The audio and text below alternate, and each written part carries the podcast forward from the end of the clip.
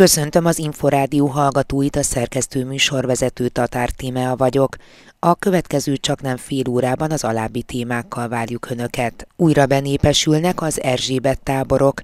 A Kopmária Intézet felmérése szerint a gyerekek 40%-a a táborokban tesz szert a barátaira. Egy millióan vettek már részt valamelyik típusú Erzsébet táborban. Idei évben a szervezők 175 ezer főt várnak, azonban a cél az, hogy elérjék az évi 200 ezeres létszámot. Indul a nyári diák munkaszezon.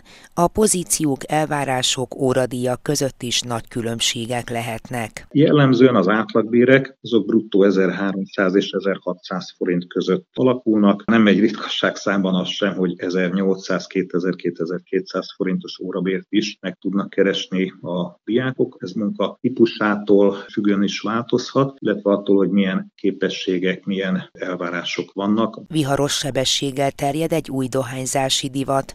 Az elvbár itthon nem forgalmazható, a fiatalok mégis könnyen hozzájutnak. Ez most azt gondolom, ez most nagyot hasított. Nem beszélve arról, hogy egy nagyon-nagyon fontos dohányzás ellenes mondatunkat a sútba tudjuk dobni, amivel úgy lehetett hatni a fiatalokra, és erről szólt, hogy ha dohányzol, büdös leszel. Na most ez itt nem érvényes. 2012 óta már több mint egy millió gyermek nyaralhatott az Erzsébet táborokban, idén pedig 175 ezer nebulót várnak a Balaton mellé.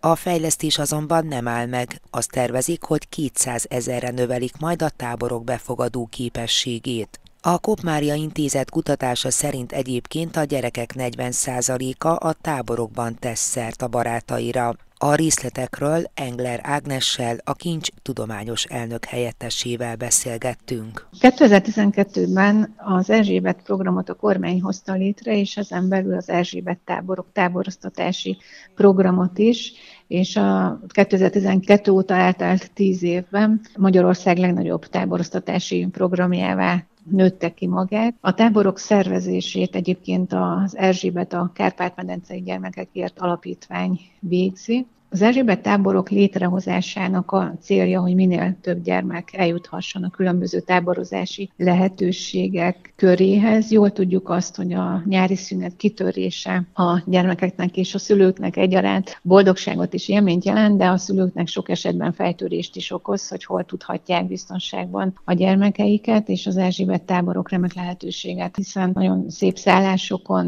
napi ötszöri étkezéssel, minőségi kreatív programokkal látják el az oda eljutó gyerekeket, és azért meg kell azt is említenünk mindenképpen, hogy vannak olyan családok, akik esetleg nem is engedhetnék meg maguknak azt, hogy a különböző táborokért kifizessék a díjakat. Én megnéztem a táborfigyelő adatközlése szerint ezen a nyáron egy napközis tábor átlagára 40 ezer forint körül mozog, ott alvos táboroknál pedig 60 ezer forintba kerülnek ezek az élmények, és tegyük azt is hozzá, hogy ezekkel az Erzsébet táboros programokkal pedig eljuthatnak akár olyan helyszínekre is a gyermekek, mint a Balaton, ahová lehet, hogy egyébként nem jutottak volna. Az elmúlt tíz évben hány gyerkőc vett részt valamelyik Erzsébet táborban? egy millióan vettek már részt valamelyik típusú Erzsébet táborban, és idei évben, ha jól tudom, a szervezők 175 ezer főt várnak, azonban a cél az, hogy további fejlesztésekkel elérjék az évi 200 ezeres létszámot. Milyen típusú programokra kell egyébként gondolni így általában maga az Erzsébet tábor milyen vonalat képvisel? Az Erzsébet táborok programjai alapvetően öt pillére épülnek. Itt megtaláljuk a magyarság és honismeret, sport, tudomány, kultúra, kereszténység témaköröket, és ezáltal, hogy ezeket a különböző témákat körbejárják a táboroztatási idő alatt, különleges tanulási lehetőséget is biztosítanak a szervezők, hiszen mindenképpen játékosan, kötetlenül történnek ezek az ismeretátadások, és ne felejtsük, hogy nagyon fontos kompetenciák is fejlődnek egy ilyen táboroztatás alatt, hiszen ha például arra gondolunk, célunk, hogy a gyerekek igazi közösségben vannak, tehát nem virtuálisan találkoznak egymással, akkor bizony itt fejlődhetnek a szociális készségek, együttműködési készségek, empátia, tolerancia és így tovább, de természetesen nem tanulni mennek elsődlegesen a gyerekek nyáron ezekbe a táborokban, hanem részt vesznek nagyon gazdag és minőségi programkínálatban, például sportprogramokon, koncerteken, színházi előadásokon, környezetvédelmi ismeretterjesztő típusú játékos foglalkozásokon is. Ön is említette már az imént, hogy szeretnék tovább bővíteni a táborlakók számát évről évre. Ez azt is jelenti, hogy folyamatosak a fejlesztések? Így van, folyamatosak a fejlesztések. Az Erzsébet a Kárpát-medencei gyermekekért alapítvány szándéka szerint a jelenlegi helyszínek bővülni is fognak. Ugye jelenleg a Balaton-Ezenken és Honyód ligeten táborozhatnak a gyermekek, ezen kívül vannak gyógyító és diabétesz táborok más partnerhelyszíneken, illetve említsük meg mindenképpen az erdélyi Erzsébet táborokat is, 2017-től indultak jelentős fejlesztések, és az állami támogatás összege több mint 30 milliárd forintra rúg. Ebből az összegből épült újjá például az Enka és a Fonyódigeti vagy az erdélyi táborok, illetve Európai Uniós finanszírozással kiegészült még ez a felújítási program, sportpályák, játszóterek, infokommunikációs eszközök újultak meg és hogyha jól tudom, akkor a további tervek között szerepel az, hogy Gajatetőn, illetve Csillebércen is kialakítsanak az Erzsébet táboroztatásra alkalmas helyszíneket. Az Erzsébet táborokkal kapcsolatban a Kopmária Intézetnek volt egy kutatása. Mi mindenre voltak kíváncsiak, illetve milyen megállapításokra jutottak? Táborlakó gyermekeket kérdeztük meg, röpdolgozatszerű, rövid terjedelmű, egyszerű és érthető kérdésekkel megfogalmazott kérdőívre kell gondolni. Kutatásunk egyrészt az akkori aktuális helyzetre volt kíváncsi, kimondottan a távolléti oktatás első tapasztalataira, másrészt pedig a gyermekek időtöltésére, társas kapcsolataira, közérzetére kérdeztünk rá. Az időtöltéssel kapcsolatban például kiderült, hogy legtöbb gyermek tévénézéssel tölti az idejét napi tevékenységek között legnagyobb százalékban a 6 és 16 éves gyermekek között zömmel 10 év alattiakkal, vagy 10 év körüliekről beszélhetünk. Második helyen végzett a tableten és egyéb eszközökön való játék. Ezt követte az internet, zenehallgatás, filmnézés, illetve 40%-ok nyilatkozott úgy, hogy napi szinten nézi a közösségi oldalakat, ugyanakkor örvendetes az, hogy 45%-uk viszont naponta sportol is. Ha a kapcsolati rendszerüket, jellegzetességeiket nézzük, akkor azt tudjuk mondani, hogy a családtagokkal van a legszorosabb kapcsolatuk, akár ha öröm éri őket, vagy bánat, vagy tanácsra van szükségük, akkor a szülőkhöz fordulnak. A barátaikat leginkább egyébként óvodából, iskolából szerzik, illetve a szülőkön keresztül, azonban kimagaslónak mondható az, hogy a barátokat jellemzően sokan a táborokban szerzik, ott találkoznak velük, 40%-a mondta ezt a gyerekeknek, tehát ez is jelzi azt, hogy például az Erzsébet táboroknak is lehet egy ilyen nagyon kedvező hatása. A 2020 nyarán általános közérzetű, abszolút jónak mondható, a gyerekek bevallása szerint 80%-uk például minden nap szokott nevetni, a táborokban is nagyon jól érezték magukat, és nagyon örültek annak, hogy együtt tölthették ezt a szünidei eseményt. Engler Ágnest, a Kincs tudományos elnök helyettesét hallották. Már lehet regisztrálni az SZIA mentes jövedelmet biztosító nyári diák munkaprogramra. A fiatalok legkorábban július 1-ével állhatnak munkába. Az augusztus végéig tartó program részletei a www.munka.hu oldalon olvashatók. A 16 éven felüliek a munkavállaláshoz a diák szövetkezetek közreműködését is kérhetik, de kereshetnek munkát a nyílt munkaerőpiacon is. Gőbő Róbert, a Mindiák Szövetkezet elnöke szerint ez utóbbi igényli a legnagyobb odafigyelést. A diákok előtt több lehetőség is van a nyári munkavállalásra. Az egyik program ezek közül a kormányzat által támogatott diákmunka, ahol tulajdonképpen a diákok közületi szerveknél, hivataloknál, mezőgazdasági területeken, vendéglátás, turizmusban lévő kisvállalkozásoknál tudnak munkát vállalni, ezt kormányzati támogatással tudják igénybe venni. Emellett van a diáknak lehetősége a közvetlen munkaerőpiacon elhelyezkedni, illetve a diák szövetkezeteken, iskola szövetkezeteken keresztüli lehetőség is rendelkezésükre áll,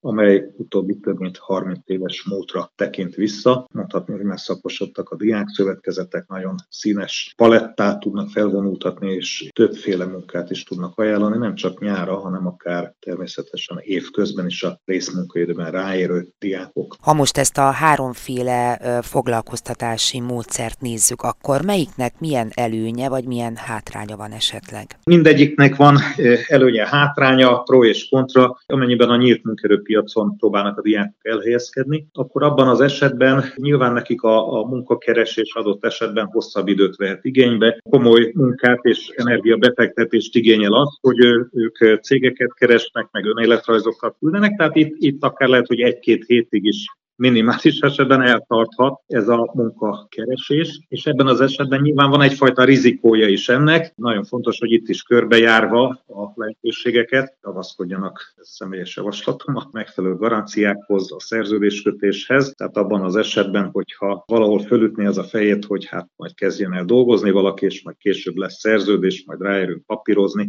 hát ezt tekintsék intőjelnek. Ott azért fenntartással kell fogadniuk ezt a dolgot, és hát system itt fontos, hogy elkerüljék azt, hogy adott esetben végig dolgoznak egy egy-két hetes, egy-két hónapos időszakot, és adott esetben nem kerülnek kifizetésre, vagy egyéb váratlan események is érhetik őket. Tehát itt személyesen kell ugye helytállniuk az érdekvédelmük érdekében, ami nem egy egyszerű feladat. A kormányzati támogatott diákmunka esetében, illetve a diákszövetkezeteken keresztül történő foglalkoztatásnál, ott megvannak azok a törvényi garanciák és azok a már bejáratott csatornák, ahol lehet azt mondani, hogy egy diák elvállalt egy munkát, és azt ő végig dolgozza, akkor egész biztos, hogy kap munkaszerződést, a munkabérét minden esetben meg fogják kapni a diákok. Teljes mértékben az iskola szövetkezet helytáll még akkor is, hogyha adott esetben a diák szövetkezetek által elvégzett munka után a teljesítés értékét később vagy elhúzódva kapják meg a diák szövetkezetek.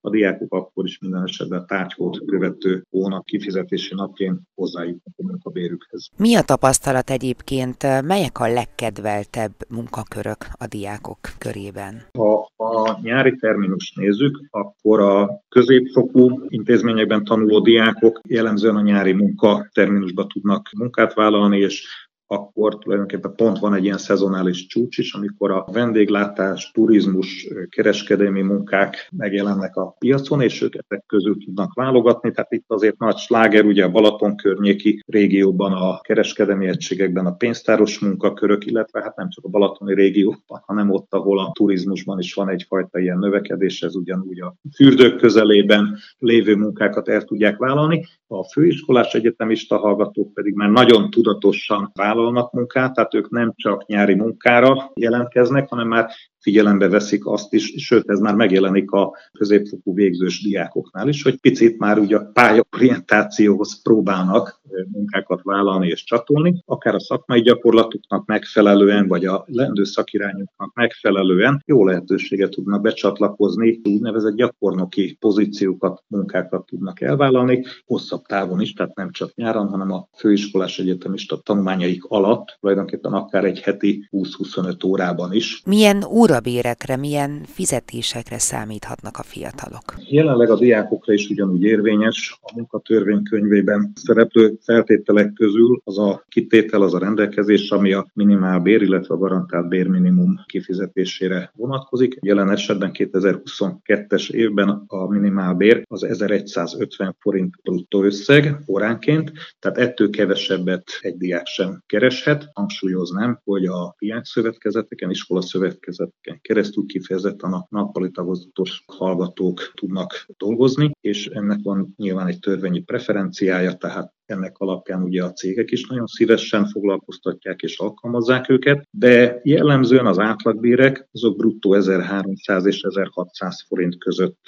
mozognak, alakulnak, lehet természetesen ettől magasabb órabéreket is elérni, tehát már nem egy ritkasság számban az sem, hogy 1800-2000-2200 forintos órabért is meg tudnak keresni a diákok. Ez munka típusától függően is változhat, illetve attól, hogy milyen képességek, milyen elvárások vannak, amelyeket velük szemben támasztanak. Ez lehet akár nyelvtudás, egy vagy több idegen nyelv ismerete, sőt, azt lehet mondani, hogy tulajdonképpen a fizikai munkák is nagyon komoly felzárkózásban vannak, tehát azokon a területeken, ahol valamilyen könnyű fizikai, üzemi területen kell munkát vállalni, logisztikai területen kell esetleg raktári feladatokat ellátni, ezeken a területeken már elérték, sőt, sok esetben meg is haladják az órabérek az administratív asszisztensi területen lévő órabéreket. A diákok esetében rájuk is vonatkozik, ugyanúgy a 25 év alattiak esetén a személyi jövedelemadó kedvezmény, tehát ezek a bruttó órabérek, amelyeket említettem, tulajdonképpen 25 év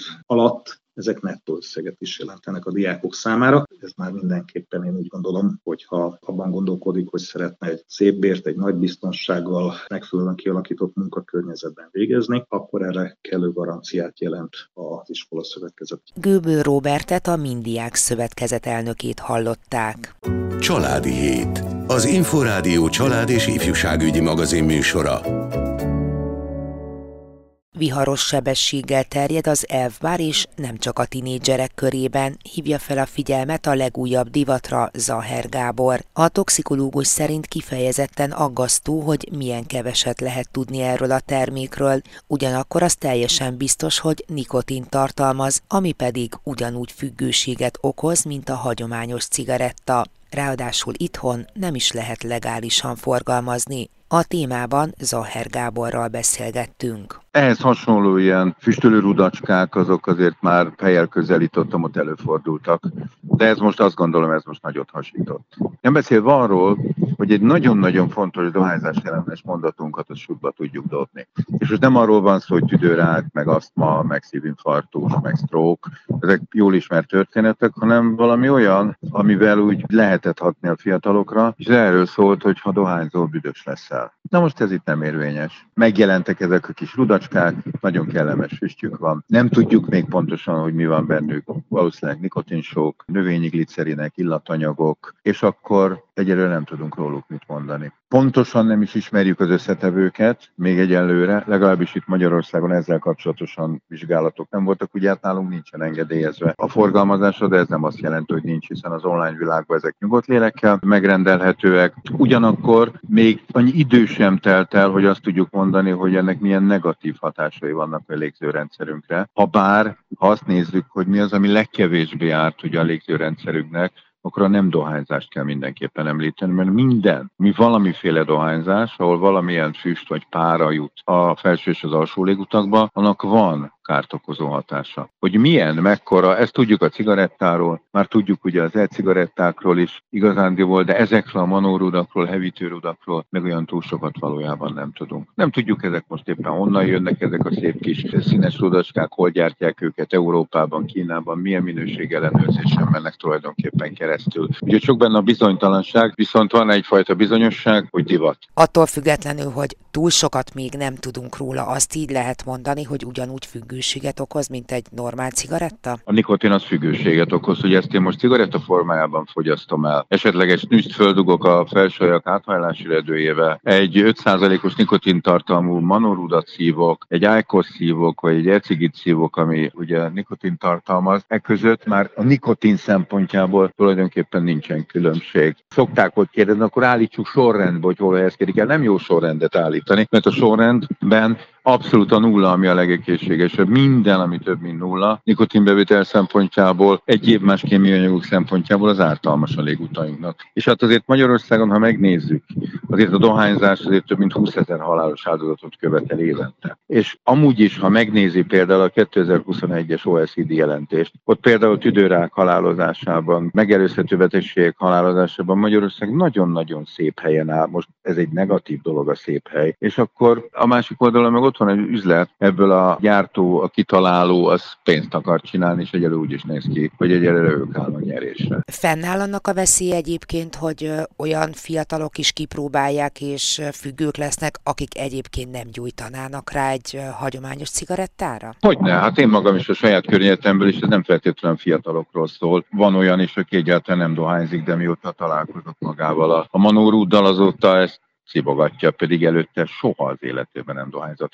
Igen, azt látjuk, hogy 12-13 évesek is már az online világban megrendelik, átveszik ugye a különböző ilyen postapontokon, de összességében azt kell, hogy mondjam, hogy azért nem feltétlenül mindig azt jelenti, hogy ez akkor a nikotinfüggőségre ösztökél, de egyelőre ugye a divat miatt ez egy fontos történet. Ha azért maradunk a fiataloknál, azért a szülő számára sokszor az a jel, hogy cigaretta szaggal érkezik haza a gyerek. Na most egy hát itt nem fog. sárga dinnye illatról fog. nem feltételezi azt rögtön, hogy most Meg nem is fogja nagyon érezni rajta, hát azért ezek nem maradnak ott, szóval ettől még az embernek nem lesz kellemes pink lemonade vagy blueberry illata, ami ott körbe lengi mint kvázi egy parfümöt. Egy biztos, hogy magát a klasszikus cigarettaszagot a hajban, a dohányszagot azt most már a tisztelt szülők nem fogják megérezni. Akkor mit tehetnek? Ez egy nagyon érdekes dolog, mert most tényleg teljesen, hogy is mondjam, csak felkészületlenül állunk ezzel az egész ügyel szembe, hogy mit tehetnek. El lehet mesélni, hogy ez miről szól. Nyugodtan el lehet mondani, hogy igen, ez jó, mert ha azt mondanánk, hú, fiam, ez annyira rossz, tehát komolyan, csak már csak ránézem, már elányod magad című történet, mert ez alapvetően nem igaz, mert ez mindenképpen kíváncsiságot fog a gyerekben generálni, és akkor még inkább valójában ki fogja próbálni. Itt azt gondolom, hogy beszélni kell ugye a nikotinnak a függőséget okozó hatásairól, a légzőrendszernek a károsításáról, amit azért ezek a különböző párák, gőzök, plusz még ugye nikotin és egyéb más vegyületek is okoznak, és csak bízhatunk abba,